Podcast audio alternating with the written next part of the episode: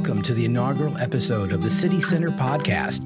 Here, we'll be taking time to really explore our city, all it has to offer, and talk to people who help our government run. I'm Jerry Marcello, and today we have Josh McDermott, Director of Public Works. Josh, welcome. Thank you. Josh, uh, Public Works is one of the most important departments in the city, but not a whole lot of residents really know or understand what you guys do. Why is that? Well, I think if we're doing our job, they uh, they don't often think about us. But if we don't do our job, that's when we become you know part of we're, we're in the spotlight. So they you know they ask uh, you know I'll use sanitation or solid waste collection as a as an example. If your trash doesn't get picked up, then you know that's a concern for everybody, including me and my team. Um, and we're to be in the spotlight. You know, sidewalks. You know, there's a many different aspects of public works and support services, but sidewalks I'll use as another example. If your if your sidewalks are in great shape, you don't often think about the people who may maintain those or repair those if they become in disrepair. But you know, if we're uh, out of sight, out of mind, sometimes they may not think of us, but when they need us, we're we're there. So really, when you guys are doing your job perfectly, nobody knows you're there. I think so. I think that's a that's a huge part of it. You know, we're not as um, you know talked about as some of the other city departments, maybe uh, you know, fire and police. Sure. Now, you, you touched on some of the things that you go you're all involved with. Can you give me sort of a full rundown of all the things you guys do? Yeah, absolutely. I, I think first and for, foremost, we're first responders. Um, Public Works are first responders. There's an emergency. Um, most uh, most of the time, you know, we're the first people to respond, especially when it comes to hurricanes and tropical storms. So we are um, first responders. We also do uh, in public works. We have sanitation, which is the you know where we we collect a lot of revenue for that. Um, in sanitation, we do um, bulk and yard, residential and commercial. We also have a solid waste compliance section that uh, enforces all the Chapter 74, which is everything involving the city's ordinance involving solid waste collection. Uh, we do a lot of outreach to the residents so they understand how um, how they should be disposing of their solid waste and how we collect it. So uh, we don't have any issues there. And we also have um, collection or, or uh, a um, billing and customer service division.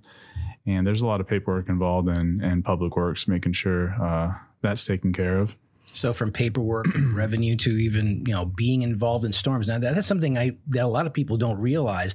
People think it's the firemen and the policemen who are out during a tropical storm or hurricane. You guys are definitely involved. Absolutely. The, the we have crews that actually uh, sleep in some of our facilities, and their first job is to make sure that those facilities are in order so we can have a base of operations.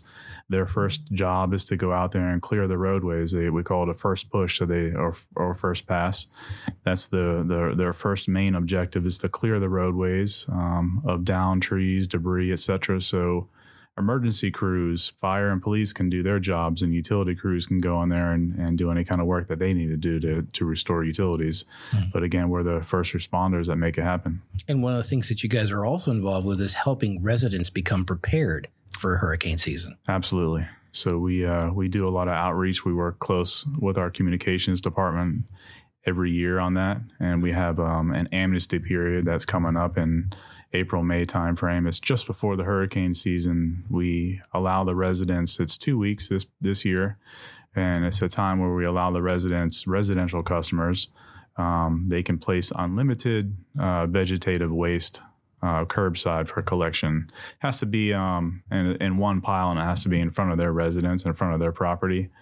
And um, you know, it has to be cut up appropriately and everything. But it's this is the time that they clear their property in anticipation of the uh, hurricane season. Gotcha, gotcha. Now, switching gears slightly here, you know, you are a very large staff, and obviously keeping a large staff properly populated and fully fleshed out requires a great deal of effort. How is it going right now for keeping your staff up to up to count?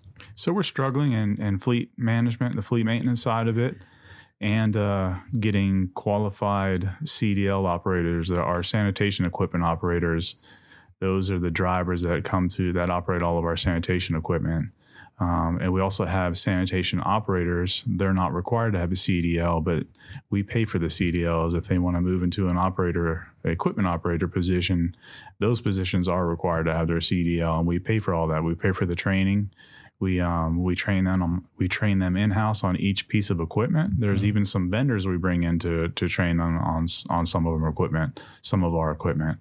But uh, so, you know, so these are two positions that you're actively looking to fill right now. Absolutely, and our our uh, the um, fleet um, maintenance. Okay. Uh, the, the, maintenance side of it, our fleet service technicians. So, fleet maintenance, and forgive me, what was the other one?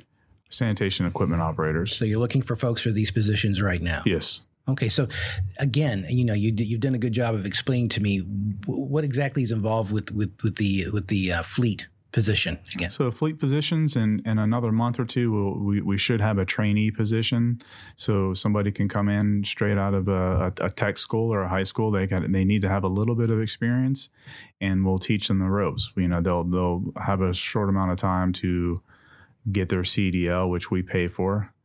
There's also some other certifications that we pay for, but we train them on how to work on all of our equipment, everything from sanitation vehicles all the way up to fire.